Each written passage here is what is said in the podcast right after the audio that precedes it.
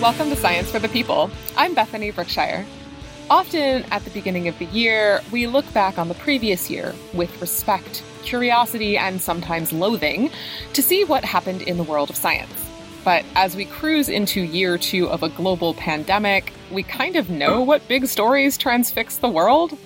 There were stories of triumph, of effective, safe vaccines developed faster than ever before, and tragedy of political division, anti-vax campaigns, and violence against nation-states and people of color.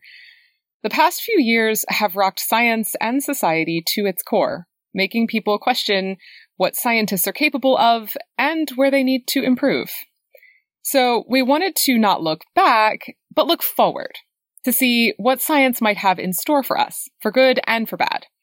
So we gathered five fantastic science journalists and asked, what's coming up next year, and what have all of the big changes over the past few years wrought?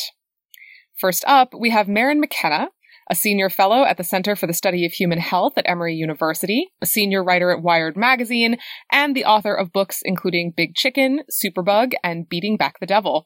She's a scary disease person and a friend of the show, and we wouldn't have her any other way. Welcome, Maryn. Thanks for having me back. So first, I do feel like we need to to talk about COVID a little bit, because the pandemic's not over. Um, now in the United States, we're on third shots for many adults and shots for kids, as we are discussing this in November. And of course, this is only against COVID, and we might need more shots for variants, for new coronaviruses. And you've actually written a story about the idea of a universal coronavirus vaccine. And I wondered if you could talk about what that involves. I mean, is that a promise or is that a hope? That's an interesting question. So to set the stage, COVID is not the only genetically variable, fast-moving viral disease that we deal with as a species or a population. It's just the one that's kind of occupied most of our attention for the past two years. But there's also flu, for instance, another highly variable viral disease for which we have to vaccinate frequently. And for decades now, scientists have been wondering whether we could achieve a universal flu vaccine, so that we only had to take it maybe once or a few times in childhood, and then maybe a booster every ten years or so instead of every single year as flu mutates. And that search, which hasn't been successful yet, has inspired a search for a universal coronavirus vaccine. This would be a vaccine, again, that we'd take one or two times and maybe get boosted for, that would protect us against this current coronavirus, SARS-C o V two, the viral cause of COVID, that would protect us against its variants, both current and any to emerge, and ideally, and maybe most importantly, protect us against any other nasty things that the coronavirus family would toss up at us in years to come, which is a real concern, because let's remember what we're dealing with right now is SARS-C o V two.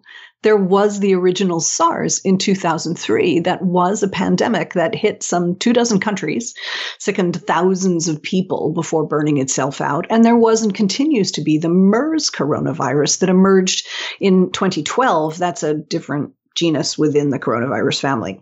So if we could work out a vaccine that could anticipate and deal with those kind of eruptions as well, we'd be in really good shape.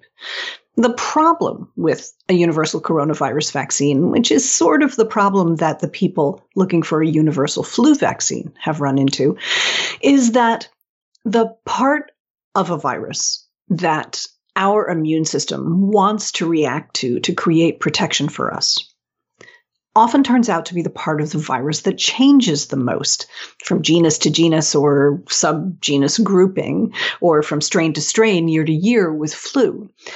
And what we need to make a universal vaccine is to figure out how to present to the immune system the part of the virus that doesn't change very much year to year, understanding that that part might not be a part that really generates a strong immune response.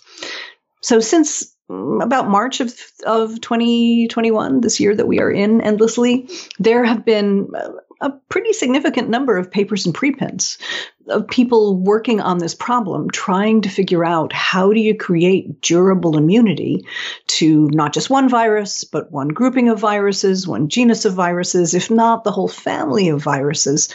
And though everything is still very preliminary, there's enough interest and enough work going on that it seems like it's not an entirely futile pursuit.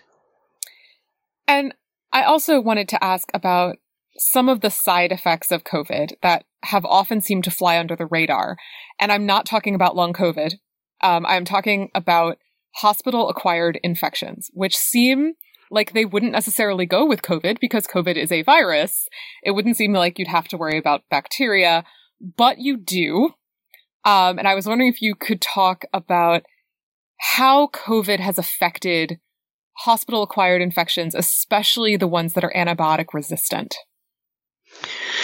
This is really a problem. So it's kind of vanished from the public discourse right now, again, because of COVID, because it's completely swamped our attention.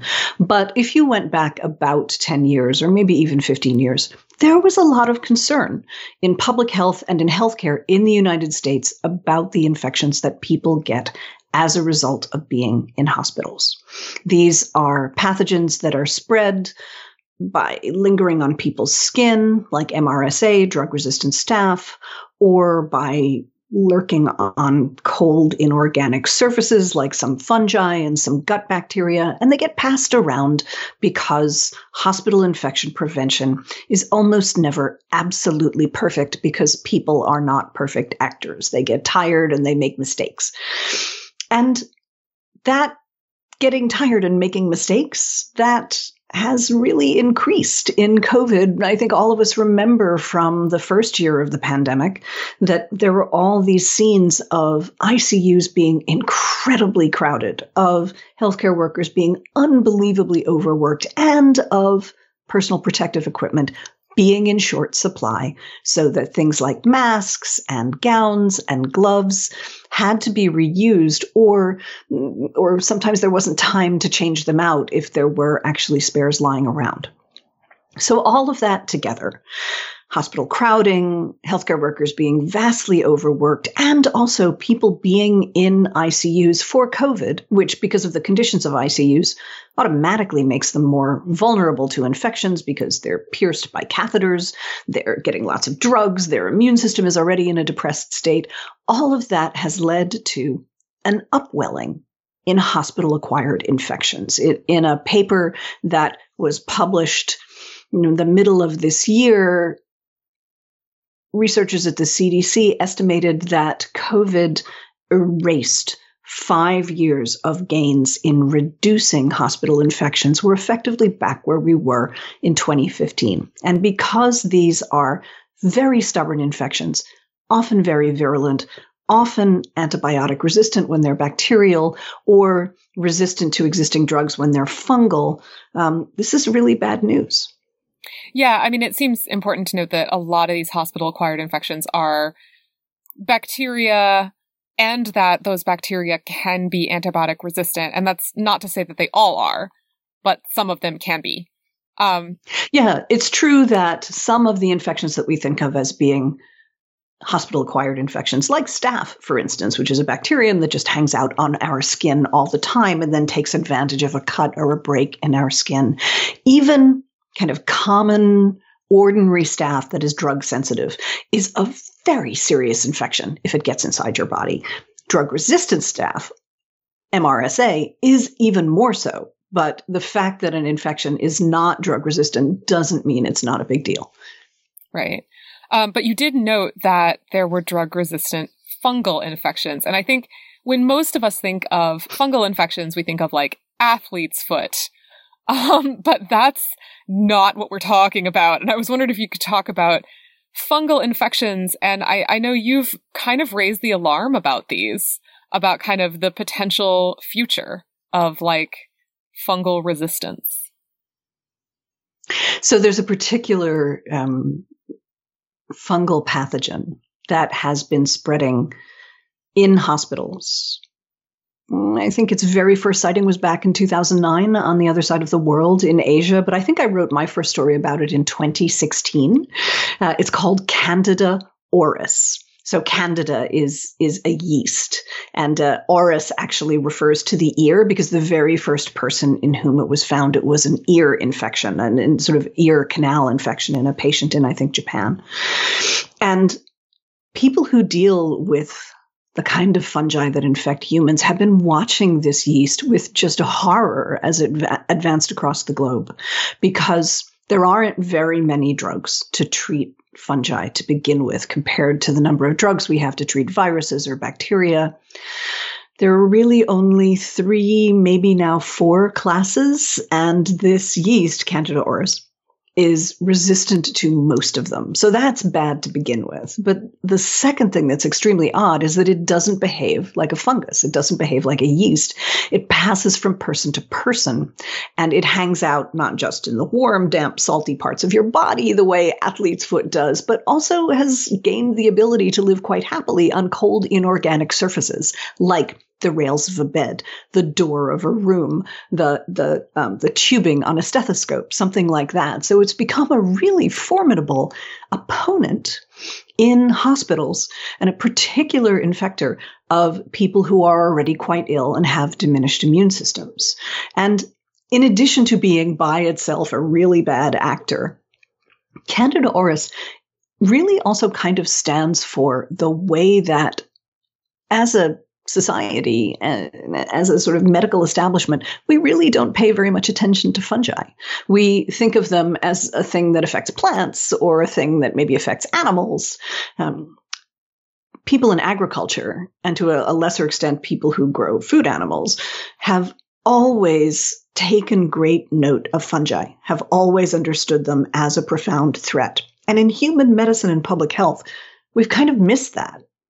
And just now, in the past couple of years, with the advance of a whole array of fungal pathogens, not just Candida auris, we're really beginning to understand that we made a mistake, that, that fungi are much more potent a threat than we understood. And we need to catch up, particularly in developing new drugs to, to beat back fungal infections, because they are gaining a march on us. So I actually wanted to follow up on that, because I know, I think you and I have spoken about this before. Like, there's not, there's been some issues with research pipelines and developing things like new antibiotics, because a lot of times the, the kind of profits and stuff aren't really there, um, you know, for drug development. I mean, has there been kind of stepped up research on antibiotics and antifungals to kind of go with the fact that we're recognizing these threats? Uh, not yet.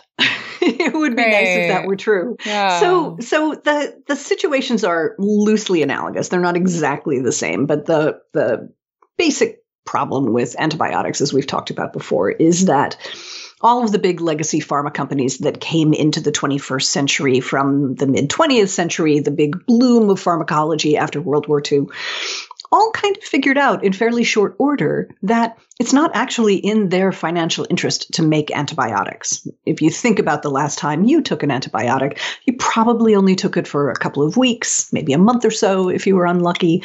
And when you were done, it made go away the thing that you were taking it for. It killed the infection without killing you. That is kind of unique in pharmacology. For the most part, most of the drugs that humans take are things that allow us to manage conditions, but don't make the conditions completely go away. If you think of like cardiovascular drugs or insulin for diabetes or any one of, of the many drugs for sort of lifestyle-associated diseases, or even a lot of cancer drugs. They're things that moderate the condition, but don't make it one hundred percent go away. If you make a drug that people have to keep taking because the condition has not entirely gone away, you are likely to garner much more profit from that than something that somebody takes for just a couple of weeks. And all the big pharma companies realized this within about a ten-year span and stopped making antibiotics. So now antibiotic manufacture is largely the province of small biotechs who are trying to get over the, the gap between having a promising compound and being able to pay for developing that compound. The situation with antifungals is very similar. It's not exactly the same because there isn't that much use of antifungals in the outpatient setting, the very serious pathogens people get get treated in the hospital for, and so their course of treatment may be longer. In fact, in some cases, once you're infected with some of these pathogens, your course of treatment is very, very long. So there is there's longer treatment. A company will make more money off those drugs, but the patient population is smaller. In some ways, you can think of fungal infections as almost like an orphan disease. So even though the situations aren't exactly analogous, in both cases, the central problem is the same, which is that the com- the big companies that have a lot of capitalization don't have a lot of incentive to work on these drugs. And the small companies with the, the earnest new young scientists who really think they see a solution don't have the cash. I wish you could see the face that I'm making right now, because I have this, I've realized I kind of have this face that I make when I kind of like confront the issues associated with like drug development in a capitalist society. And I'm making that face really hard right now. But finally, uh, one of the things I love about your coverage in particular is that when you write about disease, you do not just write about disease in humans. You write about disease in animals, and as we have all come to learn in COVID, disease in animals has a lot to do with disease in humans. And you were writing about a new pandemic that has been spreading in twenty twenty-one in pigs, which people might be like, oh, pigs, whatever. But it's important. Um, what I was wondering if you could talk about African swine fever and kind of... It is very important. What's going on and, and how worried we should be. So... Save my bacon, Maryn. We started. I'm sorry. I So I think that COVID has kind of taught us to understand that there is transmission between the animal kingdom and the human world, that there are infections that exist in animals of various kinds, whether they're livestock or, or wildlife, that can cross over to us. What, what, what, Uh, someone who's a specialist in this would call zoonotic infections, and that we therefore need to care about policing the border between the human world and the animal world because of those infections that cross over. That is a good recognition. But we also need to pay attention to the fact that there are diseases in animals that we should care about, not because they directly threaten us in the sense of threatening our health, but not because they But because they kill a lot of animals, and also because they cause profound economic damage to the human world, whether they're making us sick or not. And African swine fever is a perfect example of that. This is not a new pathogen. In fact, it it it marked its sort of like hundredth birthday since recognition in the fall of twenty twenty-one. It was was first identified in Africa, hence its name. But it has been slowly moving out of Africa. First actually got to uh, to Portugal and the Iberian Peninsula, and then was beaten back, and then got into the, the Caucasus and Russia and was somewhat controlled, and then got to China, the largest consumer and largest producer of pork on the planet. And in twenty eighteen and twenty nineteen, it accounted for the deaths of an unbelievably high percentage of the Chinese pig herd. So that's bad. The worst thing is that African swine fever is now moving across the globe, and it is in the Western Hemisphere for the first time in about forty years. It's been identified in the Dominican Republic, and the assumption is that it's probably also in Haiti, just across the border, though that's a little hard to tell right now. Haiti's public health is very disrupted. They had an earthquake. They had a political assassination. They have other things to deal with right now. African swine fever was in Haiti forty years before, and the response of the United States was to force Haiti to kill all of its pigs, its entire pig herd. Oof. So the existence of African swine fever in the Western Hemisphere, particularly in the Caribbean, is a really, really big deal with a lot of historic memory associated with us. So what do we do? We are, the thing about African swine fever, it is, is it is primarily transmitted by the animals themselves, living or dead, but it's also transmitted by pig meat, including meat that's been cooked or cured. In other words, ham. Oh, wow. And the very first movement of swine fever out of Africa to the Iberian Peninsula happened when an airline flight that came from sub-Saharan Africa to Lisbon tossed out its garbage, including sandwiches, at the end of a flight. Um, some wild pigs got into the garbage in the airport's dump and then merrily spread the infection to the domestic pig herd in Portugal. There is a lot of porousness to our borders with regard to both official and especially unofficial d- transit of meat, um, smuggled meat, stuff that people bring back in their suitcases from their families if they're visiting their families aboard, food waste. And there's also a really significant, like large scale business in smuggling meat in shipping containers that the U S D A and Customs and Border Protection are completely inadequate to deal with. They haven't got the inspectors and the personnel. So there is a lot of nervousness right now in the United States about could African swine fever make that final jump from the, the Caribbean into the mainland? And what would we do? The first thing we do is probably shut down all movement of pigs anywhere in the country. Just everything that's on the roads would freeze. And the second is they would try to figure out where it was, and they would kill an awful lot of pigs to keep it from moving. So for me, African swine fever is both an immediate threat, but it's also a really good reminder that when we are looking at the, the potential hazard from diseases, we have to think really broadly. We can't think just about what affects us. We can't think just about the wildlife that might affect us or the insects that might affect us. We have to think about things that occur in the insect world or the animal world and are confined there because the effects of them are going to touch us one way or another. You know, Maryn, thank you so much for letting us know what we should be scared about because, like, yes, that kind of scares me, but, you know, scared isn't great, but prepared is great. So thank you. I like um, that formulation. So uh, thank you. Uh, it's nice to talk to you again. If you'd like to learn more about Maryn McKenna and her work, we've got information about her on our website at science for the people dot c a. Diseases like COVID present existential threats to our lives. But they also bring aspects of our society into sharp relief. They make us question our behaviors, like why on earth we ever put on something that's not pajama pants. But they also show just how bad things like economic inequality have gotten, and how scientists might be able to say what the public should do, like get a vaccine, but they can't make people do it. Scientists have been studying all of this, and so we've got Sujata Gupta, the social science writer at Science News Magazine, here to tell us what she's looking forward to in social science. Sujata, thank you so much for being here. Thanks for having me.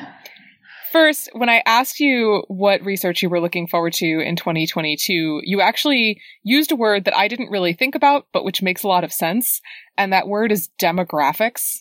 And I was wondering if you could talk about why you think demographics are going to be important.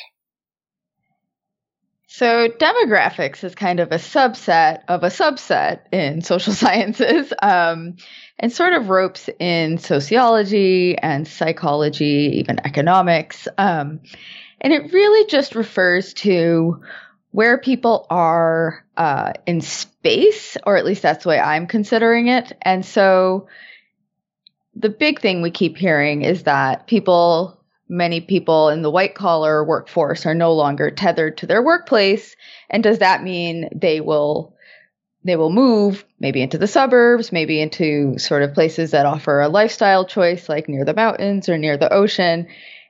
And it's still pretty muddy. Like, we don't know we get this, we know that people are moving for the pandemic, or they have moved for the pandemic. A lot of young people, twenty something, moved in with their parents, for example, but we don't know if they'll stay where they are. Um, and so a lot of the scholars who study sort of urban change, there's one camp that says, nope, people are going to stay in the cities. That's sort of where the creative class is, and that won't change. You know, you rub elbows with, with all sorts of people in a city, and that creative energy is what draws people to cities. But there's another group that sort of says, hey, it looks like people are not necessarily leaving cities, but they're moving into the suburbs. And so really understanding the long-term demographic change um, has become a key question for for people who study those movements. Well, and also at this point, just the phrase rubbing elbows sounds really unhygienic. Yes. We, we've been scarred. True. We probably should look at who's going back on the um subways. I mean, another big piece of this ties to climate change, where there was a Pew survey that came out uh, six months ago that um, asked people sort of how they want to live. And there was a return to a push for big houses. People want to have, as you can imagine, they want more land, they want more space for their home offices. And it's a climate change nightmare, because really to address climate change, we're better off with people packed into smaller spaces and using public transit and uh, not building infrastructure into remote places. And so I think there's a lot of sort of related questions to, well, if people live in certain places, what happens to the built environment? That's a really interesting finding. I mean, I I can't say that I'm surprised, but it's a really interesting finding that, you know, people want more space, and that they're, they're going to, and that's really bad for climate change, because, uh, so yeah, you mentioned that, you know, climate change is impacting kind of people at a small scale, but also people at a global scale. You know, we've been, I feel like more and more people are kind of focusing within their own countries, but there is kind of a large scale economic impact of climate change. Um, what kind of impacts will we be looking for? Ah, uh, yeah. So at a global scale, I think it's, again, a matter of really understanding who is affected by certain decisions. So if you have um, a group of people that live on the sea and they make a living by fishing, but those fish populations are dying out, scientists, anthropologists, sociologists, people working sort of in these overseas environments really need to understand those questions at scale. So, for instance, if you move a, that group of people inland, um, what does that do for their livelihood? Uh, I read a study that showed that in one situation, I think it was Sri Lanka, they did move people inland, and it was just a mess. Like the, the men ended up just leaving their families and going back to the sea to fish. And big hotels came up where there was now this void of, of people, so they could come in, and it, it didn't work at all. And it was because they sort of failed to consider the, um, both the problem at scale, like what people would do, but also across time. And so making this immediate decision to say you're going to have a better future twenty years from now really didn't work, because people people want their better future right here, right now. And so I think these questions get really complicated, and it's just really a matter of understanding what the question is, who the who the key players are, and then really mapping what happens to these different groups under these different scenarios. And also probably there's an education piece. Like maybe this won't improve your well-being in the short run, but it might help your children's well-being twenty years from now. Um, because the reality is that these are really tough choices, and we can't just tell people that, you know, if you move to this area, your life will automatically be better. Um, so I think I think the sort of looming climate change really presents a lot of challenges within communities um, and countries as to how to communicate about the challenges, how to convince people to take those challenges ser- seriously, how to not put all the impetus for change on poor communities. Um, you know, these are all things we should be considering. And somewhat linked to that, I wanted to talk about something that you mentioned specifically, um, that, you know, as kind of the onus is put on, you know, poor and minority communities, um, there has also been kind of this movement in the United States, for example, to defund the police, which really means reallocating police funds to other agencies like mental health or child protection. Um, and at the same time, we're also seeing media reports about rising violent crime. um, and I was wondering what social scientists are kind of looking for there, um, and what are you looking for as we kind of look to the future of things like police funding and crime? Ooh, big question. Um, so yes, defund the police was a sort of label that emerged out of the Black Lives Matter protests last summer. Um, and it, it meant a lot of different things to a lot of different people. And I basically have landed on the definition that you said, which is reallocating the vast amount of money we give to police and giving it to social, giving that money to social programs, such as um, the most common one is having a mental health expert respond to a mental health call, often in conjunction with police, but having them be the point of contact because they're trained in dealing with such encounters. That being said, um, it's a really, really difficult space to understand um, for many reasons. One, police are simply used to doing that job, and it's become part of their work. They may not want it, but it's what they're, you know, what they have been tasked to do. Um, and also, we don't, because the police have been tasked with those, pro, you know, running that sort of service, we don't actually have enough social programs to meet the needs often. And so what we're seeing happen at sort of a local level is uh, there's so much, pr- there was, I don't know about, I'll get to now, but so there was a lot of pressure to take money from policing and putting it into these social programs. Uh, but people's um, understanding of these questions are very short term. So, um, and, and also very binary. Police are bad, um, social programs are good, or vice versa if you fall on sort of the other end of the spectrum. None of those is real. You know, none of those is reality. In truth, if we really want to defund the police, then we need to take dollars to not just put into those programs, but to create those programs. And that will take time. And so we, again, need to create timelines for how this can succeed. Um, but because people are so short-sighted, what we're seeing now is that there has been this uptick in the homicide rate. It is not clear from the evidence that is available whether that is related to efforts to defund the police or if it's another force altogether. And it might be both depending on where you are, are looking. So I think that's an open question, one that I certainly would like to try to address, assuming the research is out there. Um, but the other side of it is we can't say, oh, defund the police did not work, because again, we need to take sort of a longer look at it. We don't need to, maybe we, the answer is not taking money from police departments right here, right now, but setting up a system so that gradually we can shift those services over to, to other programs, other people more capable of dealing with those problems, but it's not going to happen overnight. And finally, Um, I feel like we're covering a lot of topics here and a lot of very deep, important questions. Um, you're going to have to come back. Anyway, um, finally, COVID taught science writers and scientists something very important. You can put out information about a pandemic, but you cannot make people believe it. And I was wondering what, what have you found social scientists are kind of looking to do with that information? I feel like it kind of came as a shock to people, and maybe it shouldn't have. I think it came as a shock to social scientists even. Right at the start of the pandemic, I interviewed a, uh, an expert in pandemics, and he is himself a, a psychiatrist, I believe.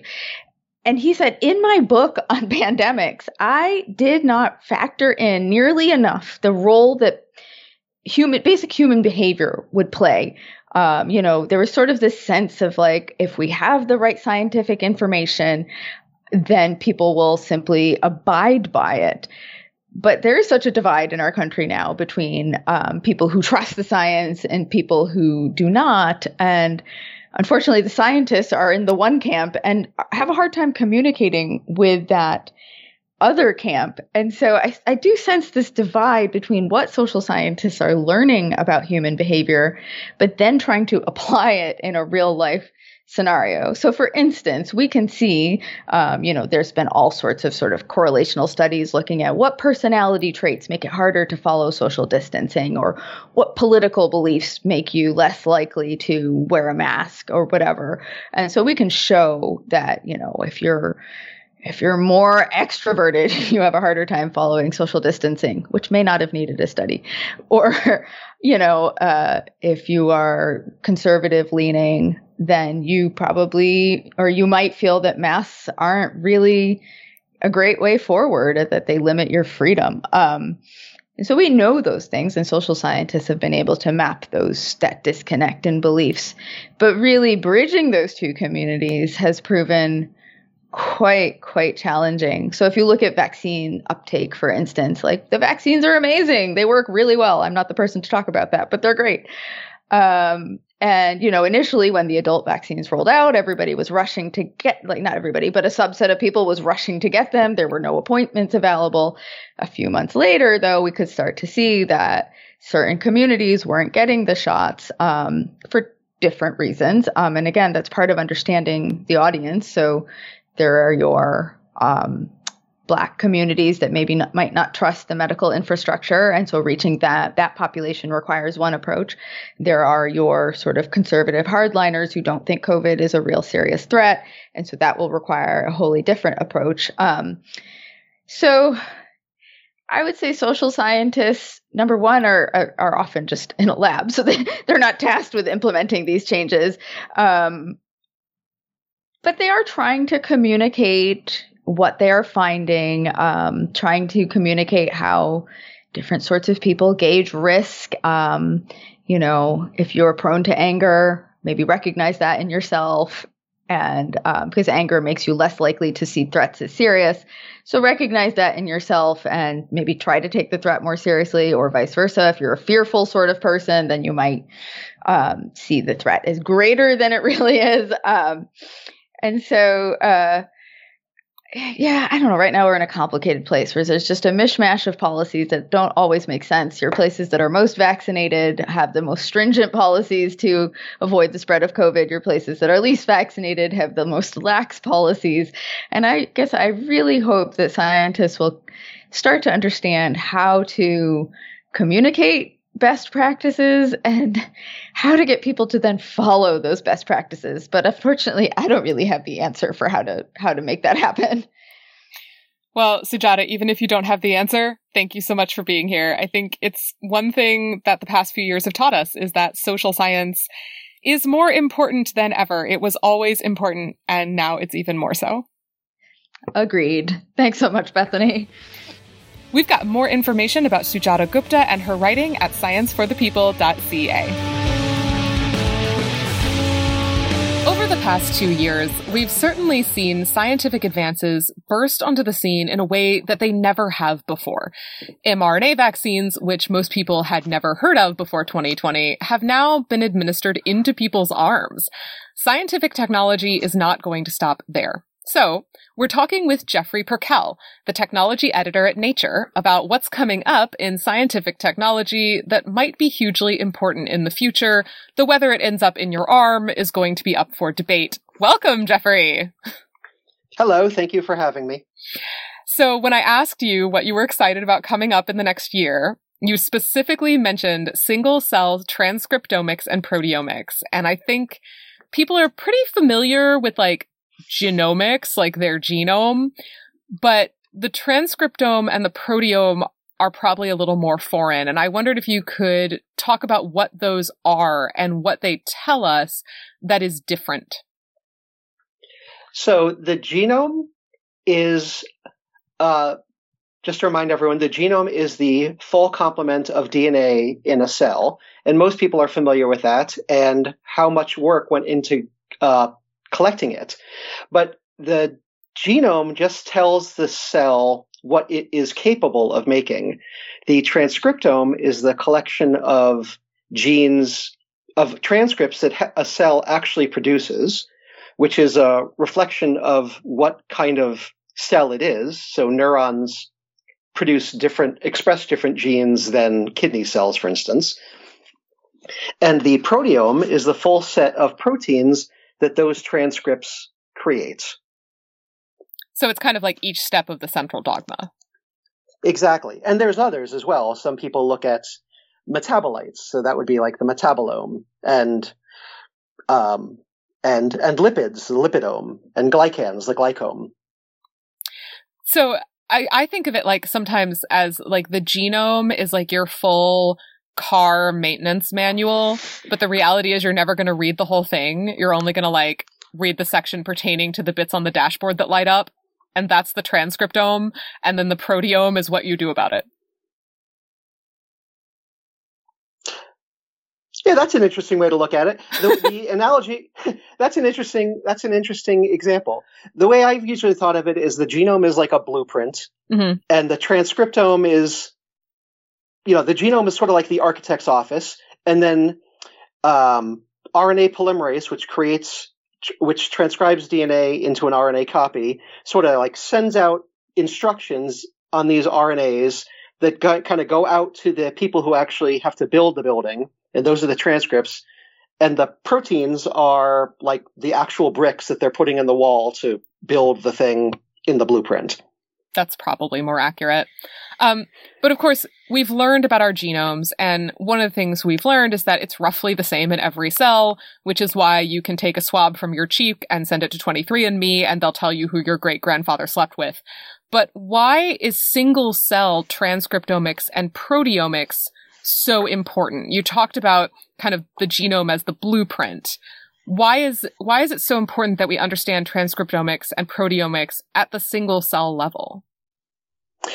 So for much of the history of molecular biology, researchers have done researchers did experiments using what's called bulk methods. So they would take a piece of tissue, a piece of skin, um, a collection of blood, and they would Um, analyze all of the nucleic acids in it, all the D N A, all the R N A, all the or all the protein of that entire collection. Um, and they learned quite a bit by doing that. But the problem is that most tissues, no tissues probably, are uh, is every cell the same? They're at, I mean, if nothing else, they're at different stages of the cell cycle. Some of them are exposed to different levels of oxygen. Um, there are also different kinds of cells in uh, in different tissues. So when you look at an entire tissue in bulk, what you're doing is sort of blurring you're blurring the differences between those different cells, and um, it's impossible to know which kind of cell is contributing what to the behavior of a tissue by doing that. So a single cell method, single cell methods are basically done by sort of disaggregating a tissue somehow into individual cells and processing each cell um, uh, separately, uh, extracting its nucleic acids and proteins and analyzing, analyzing them individually so that you can basically say, what does each individual cell in that tissue or that collection of cells anyway Um, look like? How is it behaving? And in doing so, you can discover, um, for instance, new new kinds of cells that um, were sort of hidden when you look at the bulk level. You know, that's really interesting because I think kind of the way we're taught about our body's tissues and our body systems is that, like, yes, of course, you know, your cell in your sh- like shin bone is going to be, to be different from the cell in like your kidney. But we probably think, for example, that like all the cells like in the kidney are the same and all the cells in the bone are the same. And they're not, they're not at all. And I mean, once you get down to, you know, you start to realize that when you get into, like, for example, the anatomy of the kidney, where there's like a whole set of like nephrons that all do different things. But it, it is kind of mind-bending to realize, like, each cell in itself is a tiny little organism doing its own thing, in a way. That's right. That's exactly right. And they, um, and, and, and they can be, I mean, even in a collection of cells that theoretically should all be the same, like a cell culture dish where all of this, which is a completely artificial environment, but all the cells theoretically have the same exposure to oxygen. They all have the same access to nutrients. Um, they should be as close to identical as cells could be. I mean, you, you could imagine that would be the case. And yet, if you look at those cells individually, you can see that that's not true. If, if again, if nothing else, they are at different stages, for instance, of cell, of the of the cell cycle, of mitosis, and so, or they could be. And so, um, if you look at how they respond to things, they will respond differently. So the population may respond to a stimulus in a certain way, but that doesn't mean that every cell in that population is responding in the same way. And something else that you mentioned um, that you're kind of looking forward to in science is that, you know, we were talking about kind of how different cells are different things and they're doing different things. But you also talked about differences inside a cell. So you talked about the spatial transcriptomes, spatial transcriptomics. And I was wondering if you could start by explaining what that is, because to me it sounds like a very uh, convoluted form of geometry, which I'm sure is not remotely true. It kind of is true, actually. So yes. I started, I, I said before earlier that that much of the history of molecular biology was done with these bulk methods. Um, and so, again, that's, you know, sort of, it's like, um, it's uh, combining all the cells in a tissue and looking at them en masse. So with a single cell method, you basically just disaggregate those tissues and say, Um, how is each cell, or at least each cell that you're capable of, beha- uh, of analyzing, um, how do they behave? But the problem with that is that um, cells in the body really don't act like cells in a tissue culture dish. They are in three dimensions. They have different levels of exposures to stimuli, like, you know, they're they're closer or farther from the blood supply, for instance. Um, they experience different things. So um, where they are in the tissue actually matters, and disaggregating cells to look at them using these single cell methods, which again are incredibly powerful, um, you lose that spatial information. So what a lot of researchers are doing is moving from this sort of single cell, these single cell methods. I mean, they're still using these methods, but now they're trying to they're trying to look at single cell methods while retaining the spatial coordinates where those cells were in the tissue that they came from, so that you can then begin to ask questions like, how do the cells, suppose you were studying a cancer, a tissue, uh, a, a tissue with a tumor, you could begin to ask questions like, how do cells at the periphery of the tumor, that is, um, which are abutting the, the normal tissue, how do those differ from cells deeper within the tumor? Or how do cells deeper within the normal tissue differ from those right next to the cancer? Or um, are immune cells, um, like what can we say about the immune cells that are infil- infiltrating the tumor versus immune cells that are not? So yeah, this, when you talk about spatial transcriptomics and kind of the idea of where a cell is in space in terms of structure, it makes me think a lot about, you know, when people open their biology textbooks, which if you're like me and you still lovingly keep your college biology textbooks, which I do, you will see diagrams of cells. Like you'll see a map of a cell with the organelles all placed in specific places. So you have your Golgi apparatus here and your nucleus there and your endoplasmic reticulum. And you actually described it to me as kind of the cell as a sort of not quite all the way filled water balloon. Kind of, it looks squishy. And I was wondering, as we learn more about spatial transcriptomics, how much of that is true? How much do we know kind of about the geography of a cell? So that's a really good question. And um, the interesting thing is, so so I should I should back up just a second and say spatial methods can work, can provide either cellular level detail, like this cell has this behavior, but there are also spatial methods that will provide like some subcellular detail, like not only which cell is expressing which gene, but where in the cell is this gene expressed? And that um, really can begin to address the kinds of questions you're asking. But I mean, as in most things in biology textbooks, it's probably partially true. Uh, obviously, the cell doesn't really look like it looks like in a biology textbook. Um, what? I've but- been lied to. but but obviously, um, obviously, um, the basic principles are probably the same. Certainly what we're learning, what, what, what, spa- what these kinds of spatial methods, for instance, can teach us, though, is things like, um, you know, for instance, you could imagine doing an experiment where you, um, you could imagine doing an experiment, for instance, where you look at the position of, you look at gene expression in cells over time. So like a time series. And then you can begin, and you could begin to see that, like, you know, cells are not static. They're not all the same. They're also not static. So they're changing, uh, they're, they're changing over time. They're changing during development. Um, so, um, and, you know, the, the proteins that they express at different times are different. Uh, they communicate in different ways over time.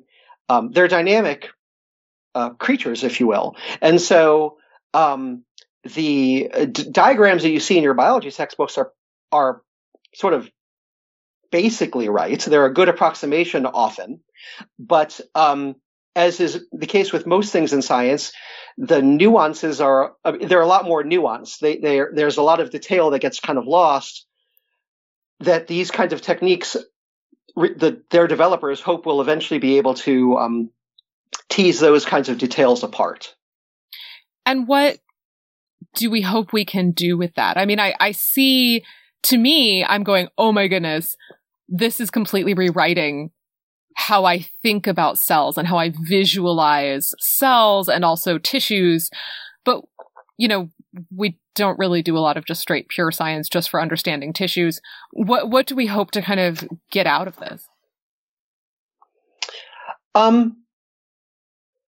Well, obviously, people have different, I mean, People are hoping to find, uh, um, I mean, people go into these experiments for different, for different purposes, but generally speaking, what you, what you get out of them is a really very sophisticated, very nuanced, and really very complicated view of the inner lives of cells. And, um, for example, when you, when you do these kinds of experiments, you can discover You could discover new kinds of cells that you may, ne- you know, like new types of neurons, for instance, that you never knew were there, um, new sort of intermediate stages of development that you never knew were there, new genes involved in processes that you never knew were involved. Um, and, and of course, all of that ultimately le- potentially suggests new points of intervention in the event of disease, you know, like, if you now know that a gene is involved in a process and that that process is somehow disrupted in a disease, that gene gives you a new target potentially to um, to try and combat that disease. Well, Jeffrey, thank you so much for being here. And I plan personally to keep an eye out for more omics because I just love how they're kind of rewriting what we know about the body. Well, there's plenty of research to take a look at, so uh, just keep watching BioArchive. If you want to learn more about Jeffrey Perkel and his work, we've got information about him on our website.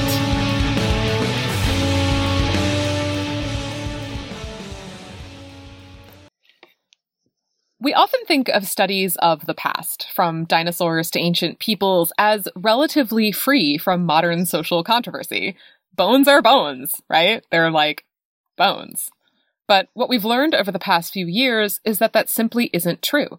Humans of the past have modern descendants, people who care about what happens to their ancestors, and animal finds of the past are often found in places where people have been historically excluded from the science taking place on their land. What does the future of these studies look like? We're here with Riley Black. She's a freelance paleontology writer and author of books including Skeleton Keys, The Secret Life of Bone. Welcome, Riley! Well, so glad to be here. Thank you for having me on.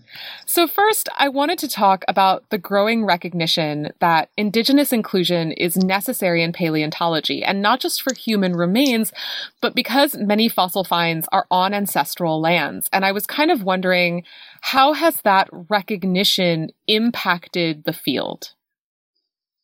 Right. So right now we're in this moment where I feel like paleontology is dealing with a lot of ethical issues that have always been there but have been ignored or not recognized in the past. And now they're really sort of fomenting to the forefront. Uh, to give you an example, when I was out in the field this past summer, I was working in the Uinta Basin, Uinta Basin in eastern Utah. and this is adjacent to the uh, Ute Reservation. And the same fossil beds that we were working in continued onto the Ute Reservation, where nobody has done paleontological fieldwork, and that has to do with respecting the uh, beliefs and perception of that uh, culture about fossils, what they are, what th- should be done with them. And I feel like in the past, paleontologists would have this extractive mindset, because the science is almost extractive by its nature. You go somewhere, you find fossils, you take them out, you bring them back to a museum. But now there's a greater recognition that people have ties to these fossils, that these inform people's beliefs about who they are and their past and their culture. And we can't just basically smash and grab just because something looks shiny or looks pretty, that this really has to be considered. And it's not just forming partnerships, but a lot of repair work has to be done about the damage that's been done, like over a century's worth of this sort of idea of, you know, bring them back petrified, that we're just going out to find whatever fossils, bring them back, not really pay attention to the people who live in these places. And that's very much starting to change. You know, it's really, I really like that you pointed out that paleontology is extractive by nature. You take out the fossil, you bring it somewhere else, and you study it. um, mm-hmm. And it's really interesting how that's kind of impacted the mindset of the field. And I found it especially interesting that um, before we are talking now, you mentioned that this isn't just for human finds. It's also for dinosaur finds, um, you know, finds that, you know, of animals that existed long before any humans were around. Why is it still important to kind of think about indigenous inclusion when working with, you know, fossils that are millions of years old? Right. It's something where we might not feel this connection to a dinosaur fossil or a fossil mammal or a trilobite or something like that in an emotional level, because the way, especially in our westernized society, that we're brought up to think of these things as like scientific objects, that they tell us about deep time and the past, and they provide us some context, but they're not so much part of like our personal background. We don't have attachments to them. They're not important necessarily to where we feel we came from. It's just neat stuff. But that isn't the way it is for everybody. And in many other cultures and many other nations, in fact, Uh, and this doesn't have to do only with indigenous communities, but also just nations around the world, like the controversies about blood amber from Myanmar or fossils that have been exported illegally out of South America and uh, places like Brazil, that these are part of people's backgrounds, their history, their natural history heritage, that even if there weren't, you know, if it's not tied directly to our direct ancestors or directly informs what we think of as human history, it still is part of that country, part of that culture. People have beliefs and ideas about these things. And I feel like science has traditionally gone and says, well, those those those things don't matter. This is scientific context only. Like the main value of these fossils is scientific because we say so. And a lot of people have said, no, there's actually different perspectives on this. These things matter to people beyond just, you know, a technical paper that might come out in, you know, Science, you know, year after Discovery, that these things go much deeper than I think our sort of colonialism, colonialist view of, of science and how it operates is. Well, and I also think the kind of colonial mindset also kind of contributes a sense of paternalism, right? Like often you take mm-hmm. the fossils away because, you know, you, the people in this country, cannot possibly have the expertise to study them yourselves. Absolutely, yes. And that's a huge problem right now in places like Myanmar, where, you know, there's been the military coup. A lot of the amber that's come out of the country um, over the past number of years has been um, basically exported out of the country and sold on the black market. And, you know, even as paleontologists are bringing up, like, yeah, this is a huge ethical problem, that we may be inadvertently funding genocide if we're buying these fossils, that the money then goes back to these government bodies that are committing these humanitarian atrocities. We can't do that. And part of the counter argument, which I don't agree with, but people are certainly making it, is that, well, there's no institution sort of within the country that can adequately house and study these things. So we had better hold on to them for safekeeping and study, and not really working like, well, how do we do this in an ethical and responsible way that maintains this connection to where the fossils are from? Instead, they get scattered all over the place. And this is something that I feel like there's a lot of argument about it still. There's a lot of back and forth and all these different sort of traditions of how fossils are acquired without thinking about, well, what does this mean for the people who live in and around the places where these fossils are from? And I wish that there were, you know, sort of a great summation of like the way forward or how do we resolve this? But it's really like this first step is the step of actually having these arguments out in the open. And we're still very much in the middle of that. And I was wondering, are there any changes that are being made now that maybe some scientists are making to try and kind of deal with these ethical issues? Yes, there are some studies that have been coming out or soon will come out about uh, what's called parachute science. So basically researchers in the U S or in England are basically traditionally very well-funded um places going to other countries, extracting the fossils and bringing them out. And this really, like, there is the data there that this is actually happening. It's not just a matter of somebody saying, like, I have this impression that this is bad, but like we actually have the receipts for this. And that's part of this episode, convincing people like this is real and that this is a problem. Um, the Society for Vertebrate Paleontology came out with a statement uh, about blood amber, specifically saying that we don't want to support publication of any of these fossils that have been collected or sold Uh, within basically since the time that the genocide and humanitarian atrocities have, have started. And for some that goes too far, for some that doesn't go far enough. But people are starting to say, like, hey, if you have fossils that are basically illegally acquired or exported or came from the black market or basically have a huge ethical red flag on them, that we shouldn't be publishing this and promoting them and having people build their careers off of this, that we can't do this anymore. So even though those steps are like very, very initial, it's not enough. They are starting to come into place. And at least I feel like in the next generation of researchers in particular, it's much more in their mindset than the sort of traditional um, yeah, parachute science model where we just go wherever. And if a fossil is important, it's important regardless of how it was acquired. Yeah. And I think that actually leads in well to kind of, d- there's been more discussion of the next generation of, you know, paleontologists, archaeologists, um, in terms of like the scientific pipeline and diversity within the scientific pipeline.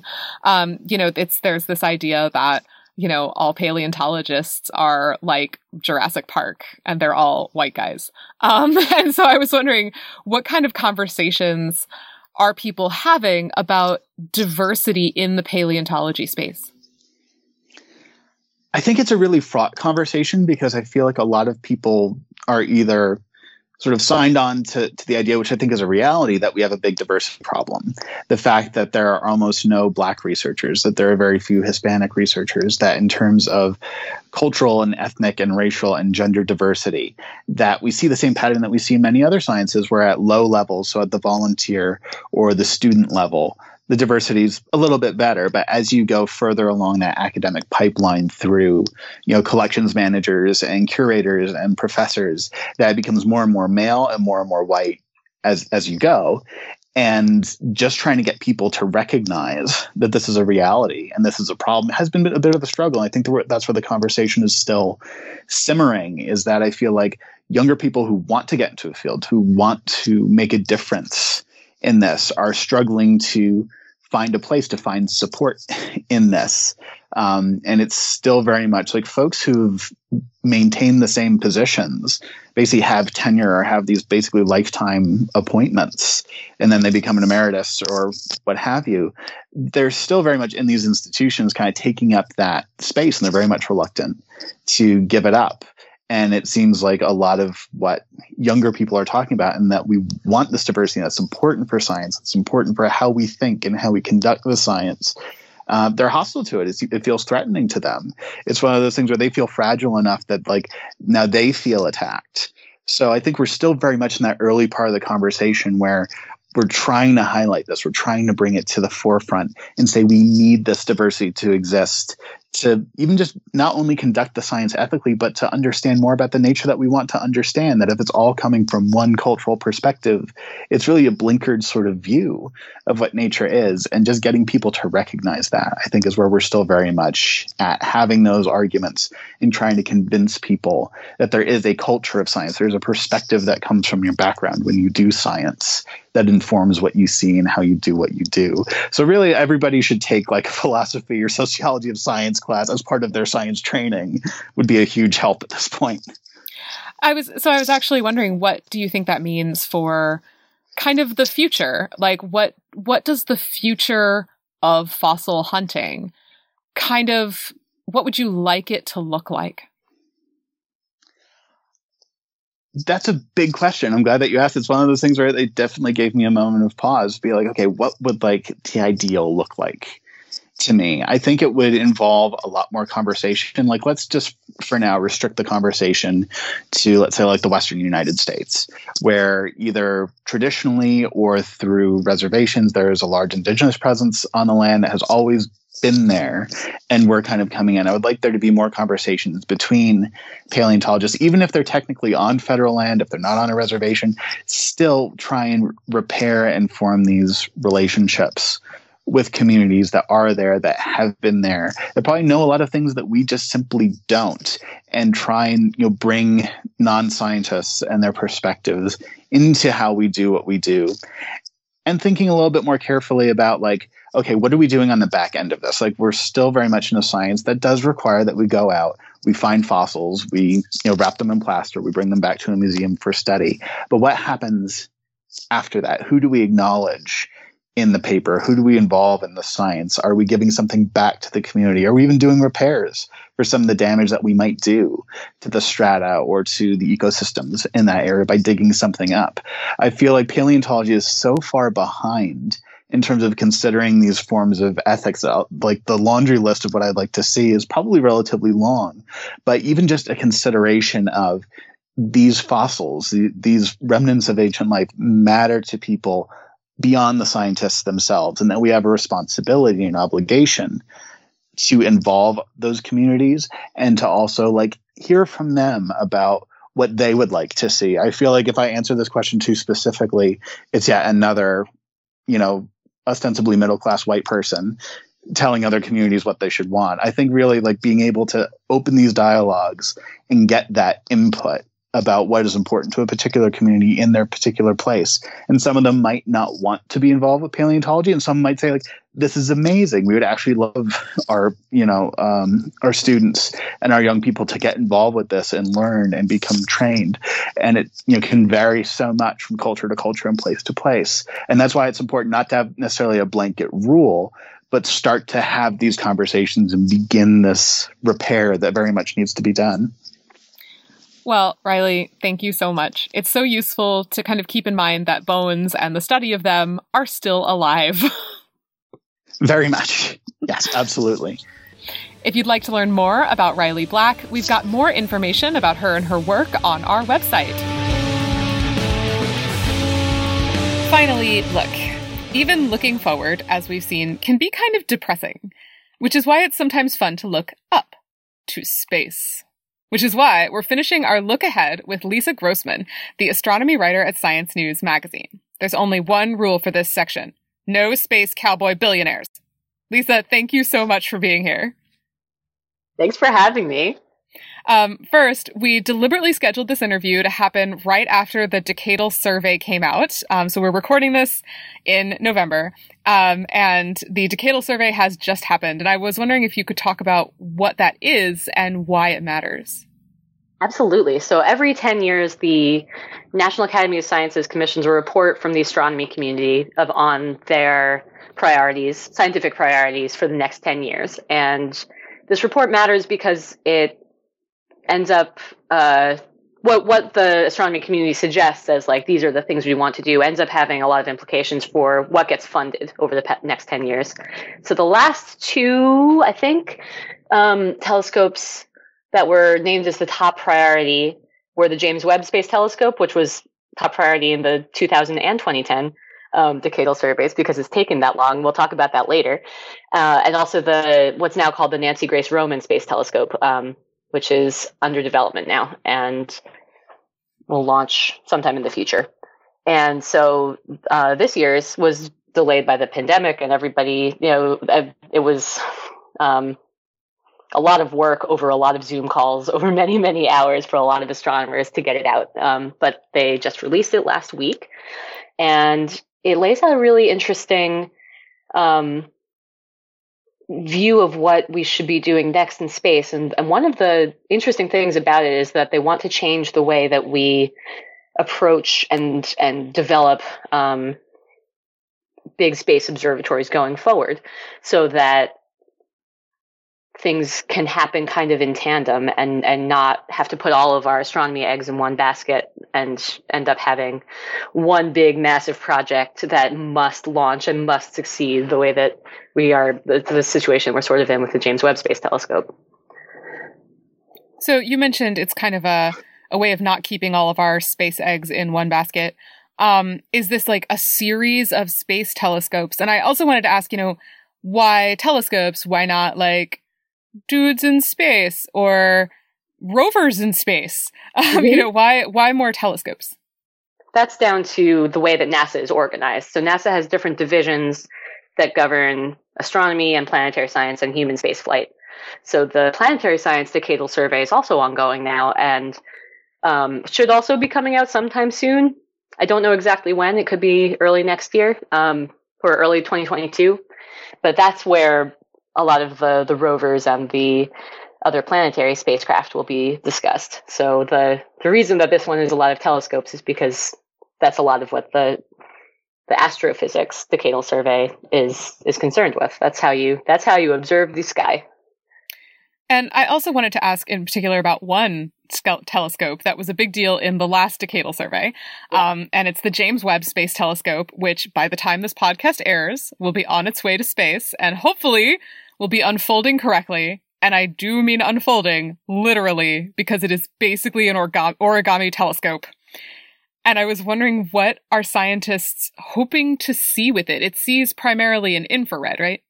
That's right. Yeah. So the James Webb Space Telescope was dreamed up as the successor to the Hubble Space Telescope, which launched in the early nineties and is still going, which was a surprise.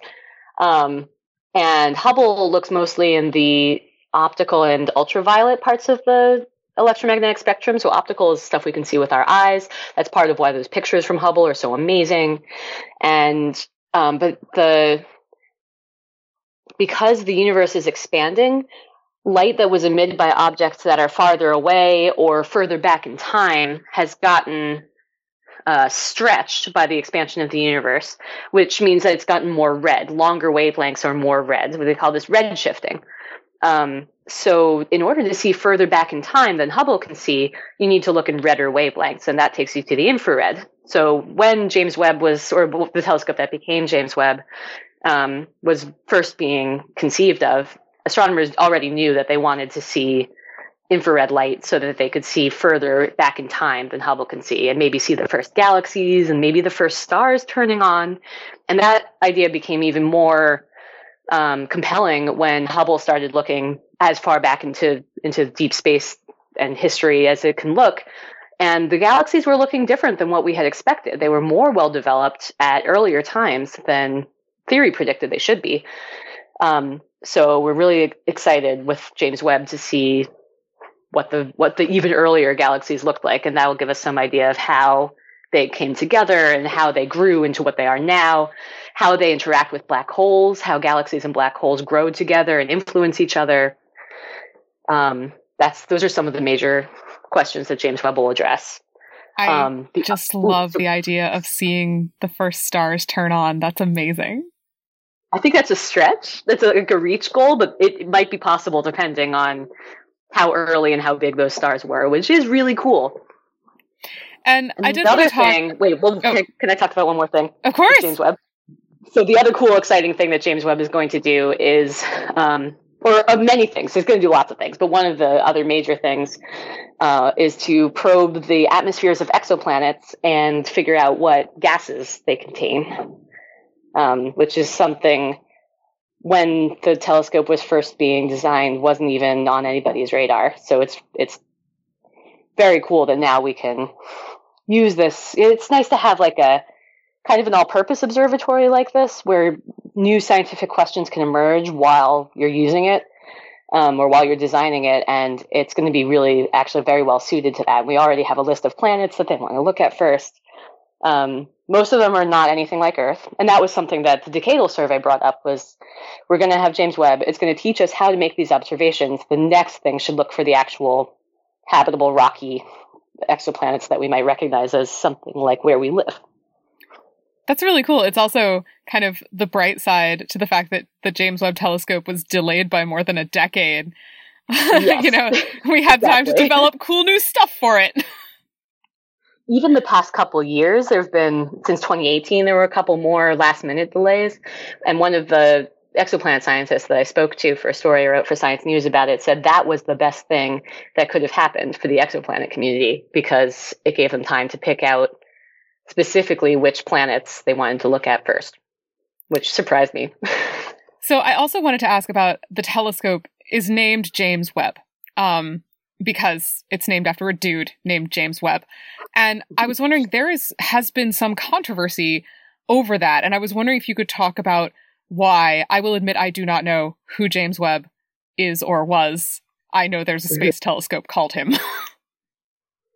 So James Webb was the administrator of NASA during the uh, sorry during the Apollo era, um, and he was instrumental in making sure that there was still science in the send humans to the moon plan, which is important and good. And I think that's part of why uh, when in two thousand two, when they named the, the telescope that would be built and is launching this year, now almost twenty years later, um, that's why they named it after him, because he was so important in keeping science at the forefront of the Apollo era, which could have just been about boots on the ground and dudes on the moon. Um, but he was also a government bureaucrat at a time when um, McCarthyism was happening, and there was a period called the Lavender Scare, where um, the government was firing gay people for being gay, gay and lesbian people. And um, there are questions and allegations about whether James Webb was himself involved in persecuting gay and lesbian people in the fifties and sixties when he was working for the government, which was doing that. Um, there was a petition signed by a, a great number of astronomers asking NASA to look into this and um, consider renaming the telescope after um, they didn't they didn't specify who, but just, you know, somebody else, someone who, who there are not these questions about.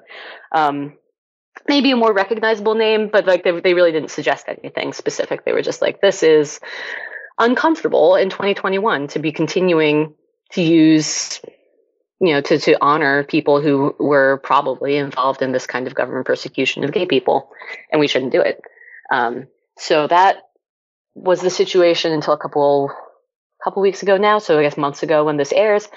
Um, and NASA did hire independent investigators to look into this, and historians, and to see if there was any evidence that James Webb was personally involved in persecuting gay people. Um, and they said that the NASA administrator made a statement that said they didn't find anything and they weren't going to change the name, but there has been no report released, uh, at least as of now, um, detailing like what... what even they looked at and, and how they came to that conclusion. So people are still not really satisfied with that response. And I think it's still going.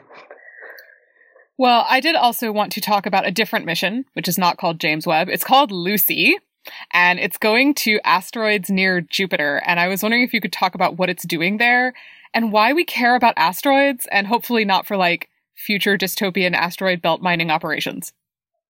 No, yeah. So we care about asteroids because they are some of the oldest and most pristine objects in the solar system. So they are time capsules of what the earliest things that eventually glommed together to become rocky planets were like, uh, what they were made of, how their chemistry worked, whether they were um, altered by water, even on, you know, when they were not that big yet, whether they collided with each other and got bigger that way, or um, if they were built up by like just self-gravity and kind of pebbles sticking together. So they're, they're fossils of the early solar system. Um, in kind of a, I mean, it's metaphorical, but it's also kind of literally true. So the Lucy mission is sending a single spacecraft to visit, I think, seven different asteroids or eight, seven asteroids that are in these two groups that are actually kind of far away from Jupiter, but they share an orbit around the sun with Jupiter. They're called the Trojans. And they're in these special gravitational zones where Jupiter's gravity and the sun's gravity kind of cancel each other out. So you can get stuff collecting there. So there's a lot of asteroids that just hang out in the same kind of area. And they might not have been born there. They might be Um, collected from other parts of the solar system. So it's a good way to see a lot of diverse asteroids in a single go. Um, yeah. I really love the idea of asteroids as pristine, because I always kind of saw asteroid belts. I think it's the way they're drawn, is I always kind of thought of them as just kind of like space dirt. And, and... They are dirty. But they they're, call them they're, things like bubble piles and like, yeah. But they're clean dirt. They're old dirt. dirt. They're old dirt that has not been, I think when you, when you talk about like a planetary pristineness, it just means that it hasn't been heated up enough that the minerals in it have been baked and, and chemically processed. So a lot of the stuff on Earth is not what it started as, because we have this hot core, we have a lot of volcanism, we have tectonics, there's a lot of like churning and resurfacing and a lot of activity going on with Earth. So the rocks that you find on the surface of Earth are almost entirely different from the rocks that Earth formed from. But that's not true with asteroids. The rocks you find on asteroids are pretty similar to the very, you know, when, when that asteroid like solidified as a single entity, whenever that was, which we can find out. Um, that's what it is now. So that's why they're interesting to study. Well, Lisa, thank you so much for being here. Hearing about cool stuff in space always makes the future seem a little brighter, and we get to talk about space dirt, clean space dirt. It was a pleasure. Thanks, Bethany. If you'd like to learn more about Lisa Grossman and her work, we've got links on our website. You'll know where that is by now. Say it with me, science for the people dot c a. The website has more. There's links to subscribe if you want to hear more awesome science conversations. There's links to follow us on Twitter or Facebook. Tell us what you like or don't like about the show. And there's also a link to our Patreon page where you can help us out if you are so inclined with a monthly donation. The monthly donation helps support the podcasters who work so hard to bring you this show, and we so appreciate it. Thanks for listening. Happy New Year, and we'll see you next time on Science for the People. Science for the People is listener supported. You can find us on Patreon, where you can support us with monthly donations in any amount. Your support keeps us afloat and able to keep making great new episodes, and we thank you for it. The show is produced by Rochelle Saunders and edited by Ryan Bromsgrove. We get help with special projects from K O. Myers.